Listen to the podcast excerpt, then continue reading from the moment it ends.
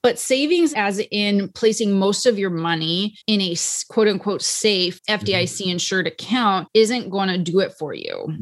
Yeah. Right. That's the thing where I'm like, you can save and you should save. Like I saved for a down payment. Like that's fine, but know what you're saving for. But you're not saving to build wealth, is a nuance there.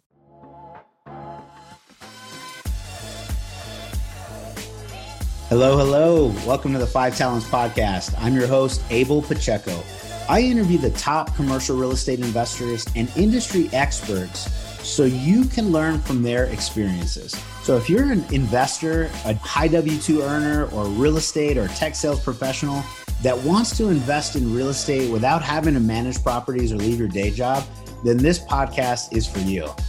Or if you're already investing in real estate, but you're doing it part time and you want to become a full time multifamily or full time commercial real estate investor, this podcast is for you too. You're going to learn a ton.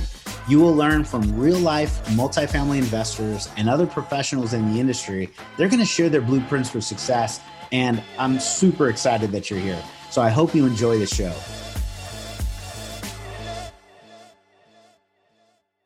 Right. Hello, hello. This is Abel Pacheco, your host for the Five Talents podcast. We are super excited today. We have another amazing guest, Miss AdaPia Di Erico. Hopefully, I pronounced your last name correctly. Miss AdaPia, thank you for joining our show. How's it going? Oh, thanks, Abel. I'm doing fabulous. Thank you for asking, and thanks so much for having me on the show. I'm super appreciative. I'm humbled. I'm blessed. I'm grateful for the opportunity. Since I've met you, I have heard you speak on a number of occasions. And every time I'm more enlightened, I'm a little more educated, and I come away walking away feeling good about uh, being in your network. So, and how do you pronounce your last name correctly? It's d'Errico. d'Errico. Okay. Yeah. The apostrophe always throws people. Miss AdaPia d'Errico. So I'm excited. She's a published author as well as one of those early crowdfunding people that kicked off crowdfunding early in their careers back in 2013. So mm-hmm. she is an amazing individual. And for those that are in a spot to take some notes, grab your pen and a piece of paper because it'll be a good one. I'll introduce her first and then I'll hand it over. So AdaPia is the principal and and the VP of strategy at Alpha Investing. That's what she does today. But they are a real estate private equity firm and they really work in our space, multifamily, commercial real estate, senior housing. They do affordable housing, commercial real estate opportunities. And she works with a network of capital investors. And that's really what the private equity firm is and in fintech, she was also a fintech entrepreneur, real estate investment executive, and she was known for her role in launching that crowdfunding industry to the mainstream. So, one of maybe two or so women, early crowdfunding people that helped evangelize this stuff and got it out there in the market. So, some of what we're seeing today is because of the hard work that she put in back then. And so, we want to really just say thank you for joining and you've got an amazing background let me let me turn it over to you for a proper introduction. Tell us who you are and what you do. And in your own words, we'll start a great conversation here. Sure. Yeah. Thank you. I guess we can probably start with how I got into crowdfunding. I think a lot of, well, I know that my career is zigzag, you know, that whole idea of like your one very linear career. I'm pretty sure that's out the door for most people these days. But, you know, to age myself when I was coming out of high school in the late 90s, you know, there's this idea of like a really clear clear linear path. And I actually went straight into finance. Like I started working in a bank when I was 19, and it was the beginning of like the mutual fund industry and people getting into it and retail capital. And so this idea of access to investments, to wealth building has always been primary for me. And I've always found it really fascinating and important to for everyone to actually build wealth. You know, this idea that time is money can only get us so far or you know i really don't believe that saving builds wealth. You have to invest it and there's these mechanisms to do it. Now nobody told me about real estate in my 20s when i was doing my cfp and i my securities courses and i mutual funds. Like this is not what you learn and that's fine because i learned it on my own i think most people unless you're lucky enough to or you know you're researched enough to go and do an mred you know like a master's in real estate development. Like it just doesn't really factor for a lot of people. So we're all entrepreneurs in the space. And so when I got into real estate crowdfunding in late 2013, I was living in LA at the time and I got into Silicon Beach out here. And I was actually working with a whole different clientele actually on Kickstarter and crowdfunding. Because at that time in my career, I had sort of pivoted into a lot of entrepreneurial ventures in the consumer products and entertainment spaces. And I was like very early in social media as well. And so when I heard about the Jobs Act,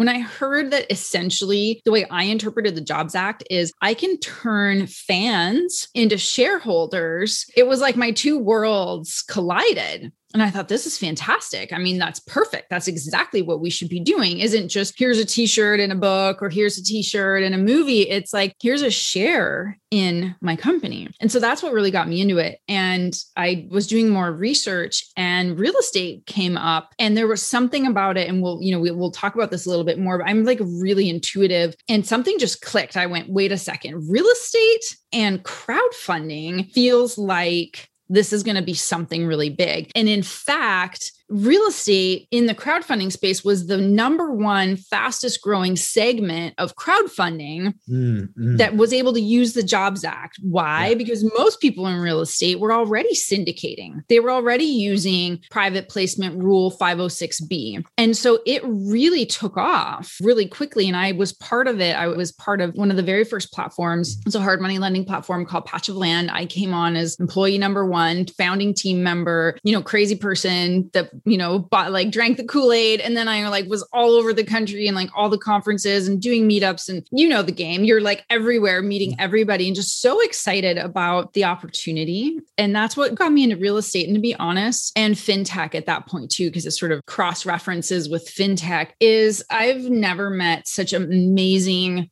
generous, open people as I have in real estate. Like truly the community wow. of people in real estate, yeah. just like wonderful, wonderful people. And I love the industry because I love the people in it. And so, you know, now I'm in not crowdfunding, but we syndicate. So a lot of things have come full circle with syndication and yeah. crowdfunding and private yeah. placements, as you know. Yeah. Wow. What an amazing kind of background and run that you've had this far. So 2019 in finance, and then this crowdfunding platform kind of launched off what happened in 2012 was what prefaced 2013. If you're mm. not familiar, you can Google the Jobs Act of 2012. So SEC basically opened up some of these new rules and changes in a number of different avenues. It was the Jumpstart of Small Business Act, right? Yeah. To basically to say, hey, we want smaller businesses to go out and start investing. And mm. here are the avenues that you started opening up for probably lack of better words, right? And then in 2013, you were one of the first people that got to go say, hey, I'm actually doing this today. Change last year, we're ready to roll. And that's really cool. Yeah. And then all the way through, now back to syndication, and it's a run for you. So, did you start off when you were younger? Like you knew you were going to be in finance and fintech and raising capital, or it just kind of fell upon you? Or your parents, you know, what yeah. kind of the background? How did that lead? How did that no, happen? I wanted to be a paleontologist. A paleontologist. I love dinosaurs. like that was like awesome. I was like such I was I want to be a paleontologist and I wanted to be a marine biologist. I just have a personal passion for the earth and for animals and mother nature. And so, wow. you know, I'm all about earth justice and just taking care of our planet. And then, you know, honestly, at a certain point, probably around the age of 10, and this is a common thing, I don't know how many people recognize this, but something changed where I made a decision that I needed to do something more practical, like something more worldly. And yeah. so I decided, you know, a lot of it was around, I would say, like pleasing my father, you know, all of that kind of stuff. I'm definitely mm-hmm. daddy's girl. And I was like, I'm going to be a lawyer so that he can be proud of me, so that I can, you know, one thing I did understand is that because we grew up with not a lot of money, we were middle class, and that was not a fun place to be. And so I followed a path that I thought would allow me to not ever have to feel that way or to like to not ever have to feel the way I saw my parents feel one time at Christmas where they didn't have enough money to get us all of the gifts that we wanted and oh my god, I'm actually getting emotional like it you know to see them kind of crying. Yeah. And yeah, I'm yeah. like no, like that's just not how like I want it to be. Um yeah. and so something in there drove me. And so when I actually found out about mutual fund investing, this was in high school, I was like, wait a second, this is really interesting to me. And you're allowing, again, it's kind of like the Jobs Act, you're allowing retail investors into an institutionalized industry. And there's an opportunity here for a lot more people to not feel that way, to potentially build wealth, but you need to be really discerning, which is something I learned in my career. So, long story short, I didn't want to be in finance. I mean, I almost failed math 12 until I went into university and did financial math. Math never landed for me. Yeah. But yeah. financial math landed. Yeah. And I was acing my financial math. And because there's context, right? Like you got to give me context when you're talking about things like finance. And, you know, even all these years later, like there's a lot of things in the syndication space on the equity side that it's very complex like even for somebody that has a background and Oh, yeah. so you know i'm sure you do the same when you talk to investors like i always say like i don't expect you to know because i'm still i'm still learning so ask your questions which i think is super important because we tend to maybe be in a space of i want to invest. I'm not really sure. Will they think i'm stupid? Will they think i don't i'm not good enough? Like it's really important if you're an investor to feel confident to ask those questions. And if you get like snark from the investment provider, I would say Yeah. walk away, right? Yeah. Because, you know, your money is valuable and you worked hard for it. And there's no such thing as stupid questions. Plus, there's like tons of resources online nowadays to, to help you learn. But I think that's like really, really important from an investor's perspective. And I talk a lot to investors about you know what the questions are and trying to educate them on something that is very complex and so you know working with the right operator or syndicator is really important to going to that principle of invest in what you know and you Mhm. can learn it right like I don't know how you got started in, in real estate, but I can like, you know, I stumbled into it. And so I had to learn and I'm still learning. Yep, I love it. So there's so many things I wrote down here. Break into at least a few of them, right? You mentioned earlier savings versus investing early on and you know and just even that I would say there's probably a lot of us, myself included, until I don't know, recent years for me, it was I thought saving was investing when I was younger. And mm-hmm. that saving, you know, my dad told me, hey, you need to save your money. Don't spend all of it, put some aside. And he, you know, he was one instilled early, you need to tithe some of your money and save some of your money and make sure you have your rainy day fund, is what he called it. And Yeah. and back then, when I was younger, I thought that was like the path to become wealthy. I didn't realize until later. I think we bought our first house in 2008, and it was like, oh, there's a difference between saving money,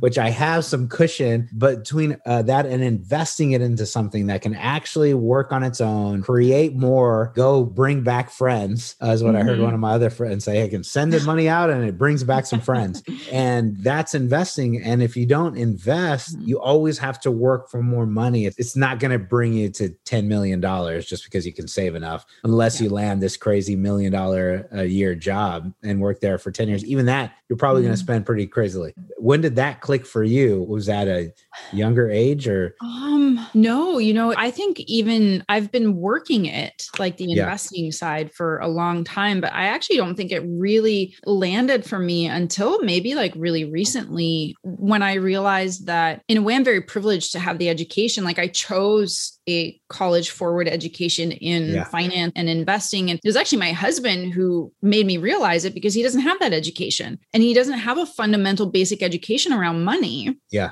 which includes debt, which it was so many things. And I just think I'm so grateful I chose to go in that direction because it's allowed me to structure my life in a certain way. But Yeah. look, like when I was a kid, I remember going to the to the ATM with my mom and sticking the little books in the printer yeah and it would spit out 18% interest. So back then, yeah right? I mean, I can't even imagine 18% right now. Like it will barely like, you know, can hit an 18 IRR these days with Yeah. like what's going on out there. But it was the way. And I think what happened is something fundamentally changed through all the financial crises yeah and there's been like this wealth divide this gap and it keeps keeps growing. And so it behooves us to understand the mechanism that's actually functioning in society because it used to be that way but one day you kind of wake up and you go something changed because i mean let's not even talk about inflation rates today yeah. but something changed where why is a two by six $30 literally Mhm. today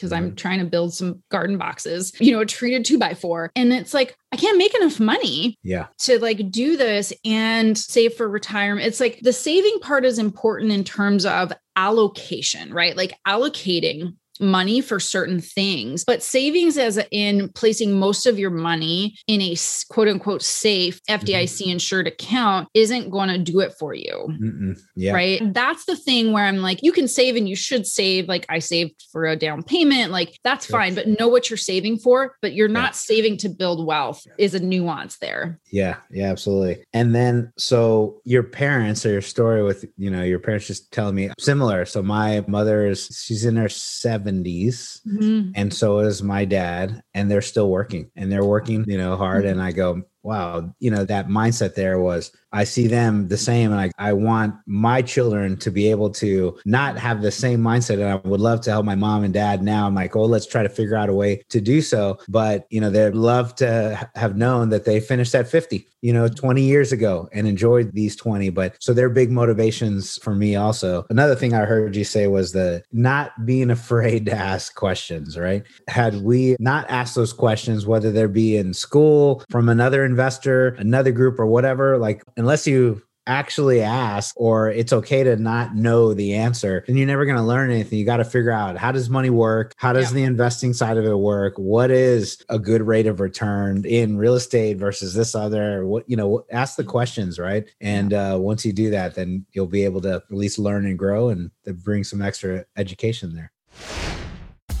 Hello hello. You're listening to the five talents podcast i'm your host abel pacheco if you're enjoying this podcast, then I know you're serious about achieving financial freedom. Are you ready to create your own path through multifamily investing for yourself and your family?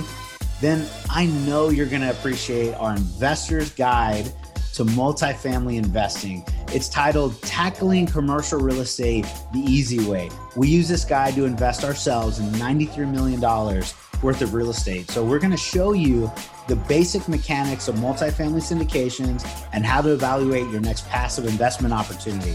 So the best part, if you subscribe to our podcast now, leave us a review and a rating. I'm going to give you a free copy of our ebook. So please take a moment to do that now. Once you've done that, go to 5tcre.com forward slash ebook, 5tcre.com forward slash ebook. Make sure to let us know you left a review and we're going to send you a free copy. So thank you so much for subscribing to the Five Talents Podcast. We really appreciate it.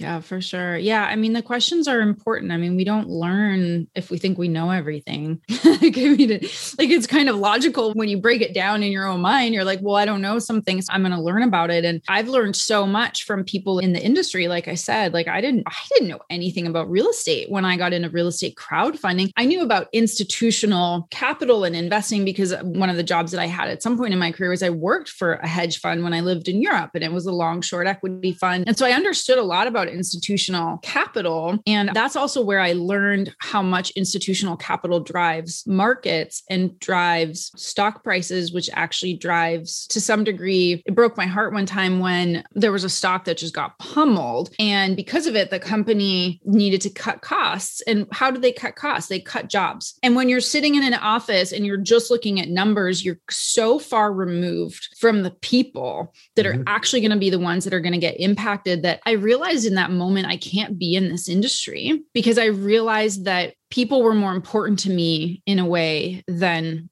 money. And so maybe I've always been an impact investor at heart. And it's why in real estate, it's so important. We have such a responsibility and an opportunity to actually make people's lives better, especially when we're doing acquisitions and, and doing renovations and like rehabilitating communities and neighborhoods. And we invest in senior housing. So, like, talk about people business and some of the things that happen in that space with operators who don't care about their residents. And so, there's so much I learned about myself when I thought I'm going to go for the money. And then when I got to the money, my heart broke and I was like, I can't do this. Yeah. I can't be. I can't be in this industry. So in real estate i've just met such wonderful people that that are like no we're going to make this better and we can make money. Yeah we can make money at the same time. Oh yeah. yeah. yeah it's been really cool. I'm enjoying it and appreciate it and loving it as well. So on all this discussion right so this is super fun to have you in for the conversation but in one way shape form another tell us about the amounts of capital that you're dealing with today so people can really start mm. to connect. Well what do you mean is this like a hundred grand, hundred, you know, is it a million? Is it a hundred million? I think more in one way, shape, or form. Can you tell us like what type of amounts and type of transactions you deal with, even in the beginning, mid to now? What are, sure. what are you working on? Sure. Yeah. So it's a great question because alpha is, I don't know, I think a lot of people through COVID we had a lot of companies had like a big bump like it was like a big leapfrog like about three years ago we were gap equity so we were writing 500 to a million dollar checks like coming in alongside other institutions let's say it purchases that were anywhere you know maybe even like the 20 million dollar range so like smaller purchases. Today we're writing on average $8 million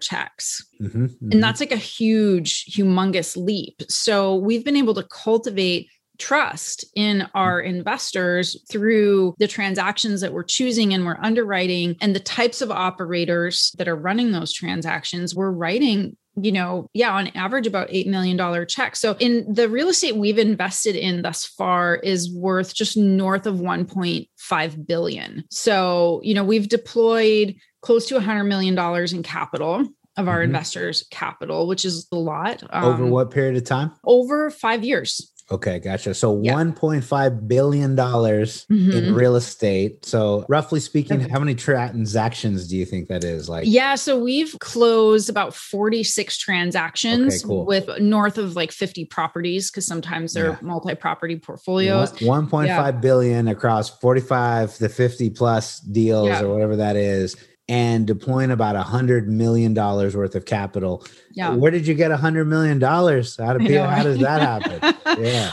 Uh, well, not the ATM. So, um, uh, so not really, from your savings account. Not know? from my savings account. Definitely not. We've really cultivated a network of investors. So it really comes from our investors who work hard, who, you know, they're accredited. So, you know, different levels of accredited investors. And they, at some point in their lives and their careers, understood and learned about real estate. And we have small institutional money. We have some endowments. Like some endowments are really interesting too, because they have money that they're using for their philanthropic efforts. And so they deploy it with us it for real estate and doctors. Cool. We have real estate professionals. I mean, it kind of runs the gamut. No big institutions. So it really is individuals yeah. or very, you know, or individuals that have their own charities. And that's where the money comes from. And I remember when uh, the crowdfunding was starting and everybody was talking about accredited investors and really I think the number was there's 11 million of them in the US. So that means people who make 200,000 per year or above or they have a million dollar net worth or above. And that's like excludes like your big institutions who have big big money, but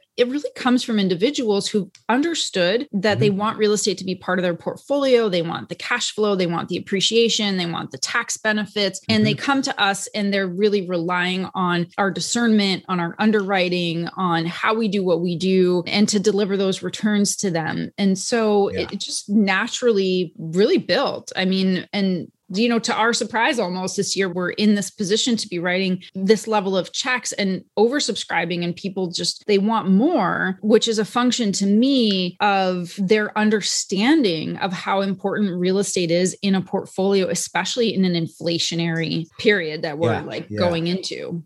Yep. Yeah. I want to land the deals. I want to put our capital in it as quickly as possible. So if inflation as it's occurring literally before our eyes, right?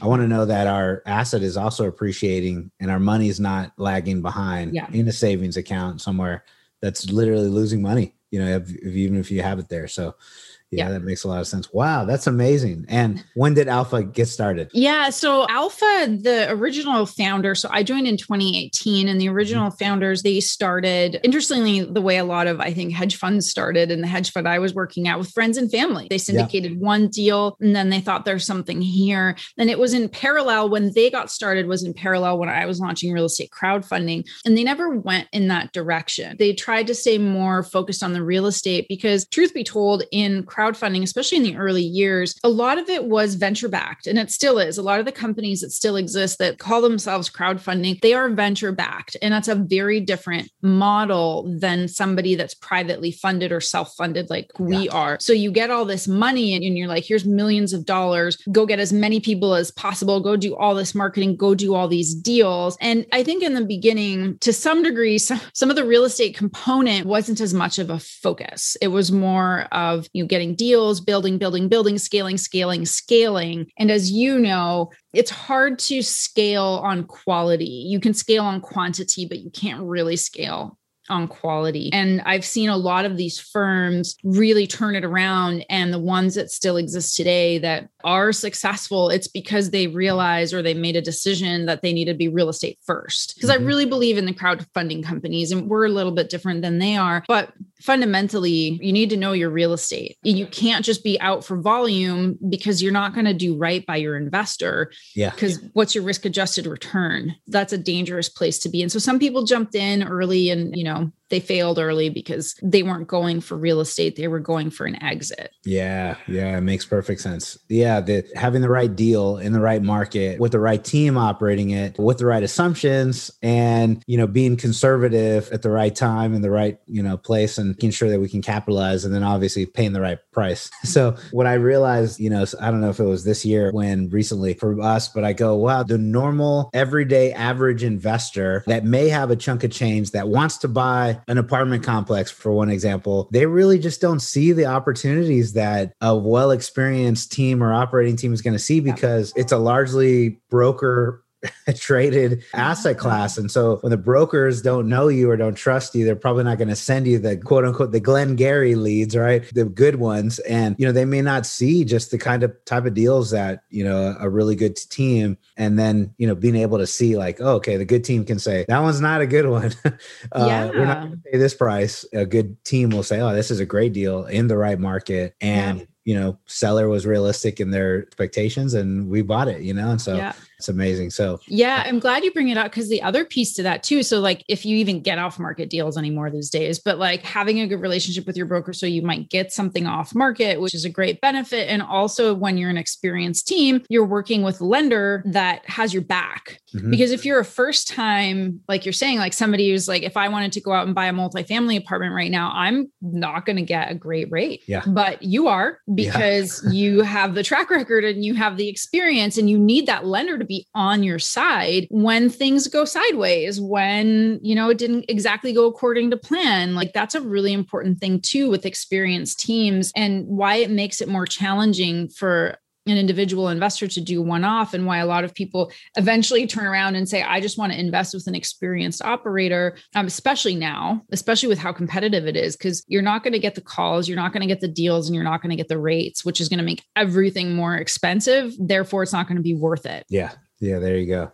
All the things. Well, uh, and so you all have an amazing opportunity to help all these investors, $100 million worth, get into $1.5 billion worth of commercial real estate. Hearing some of these numbers, like just three years ago, four years ago, I just couldn't wrap my head around it. And now for some reason, it just seems like, oh yeah, it was 100 million bucks, 1.5 billion dollars worth of real estate. That sounds logical. Uh, but the more you get educated, the more you understand, you become more competent. And once you're more competent, you become more confident. And once you're more confident, you're going to move forward on the next deal or the next transaction, whether it's your first or your, you know, your hundredth, right? right This is really awesome. Well, I wrote down a number of things and I don't think we're going to get to a bunch of them, but what I did want to make sure we talked about is you wrote this pretty amazing book. And that book, I'd love for you to talk just a little bit before you go, because what I understand, it's like, it's really using your intuition as a tool. Mhm. And I heard early on, you know, in our conversation where you said, well, I want to be a paleontologist and a marine biologist, but, you know, you kind of realize, well, I need to go this way. Maybe that was some of the start of that intuition. And then additional on, you know, crowdfunding and yep. your fan base and the shareholder side of it. Yeah. Tell us about your book. Tell us the title, what it's about, and where to go get it. Tell us all that good stuff. Yeah, thank you. Yeah, so the book is called Productive Intuition Connecting to the Subtle. And I wrote this book after realizing also i was defrauded for like a quarter of a million dollars in a private placement oh my god before crowdfunding. Yeah.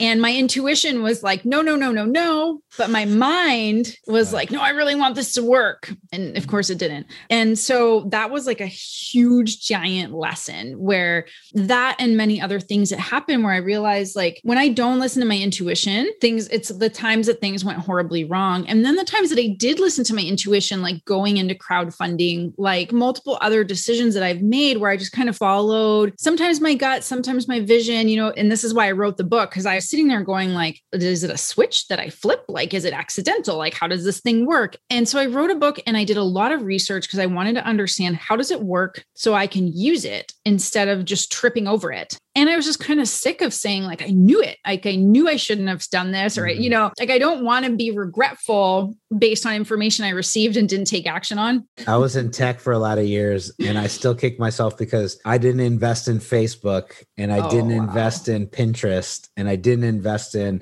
any number of these tech startups that I was like literally in it, and I go, I'm gonna keep working hard. Son of a gun. Anyways, oh no, I get it. Oh, so yeah, exactly. I met Uber in 2011, yeah, and I saw them. They showed me their app, and I was like, this is amazing. This is mm-hmm. something. Mm-hmm. But I didn't follow up. I'm mm-hmm. like, ah, I went on my own way. Like, oh, yep. you know. Yep. And it's like, so I want to understand how it works so that I don't do that any- anymore. yeah, that'd be awesome. Know?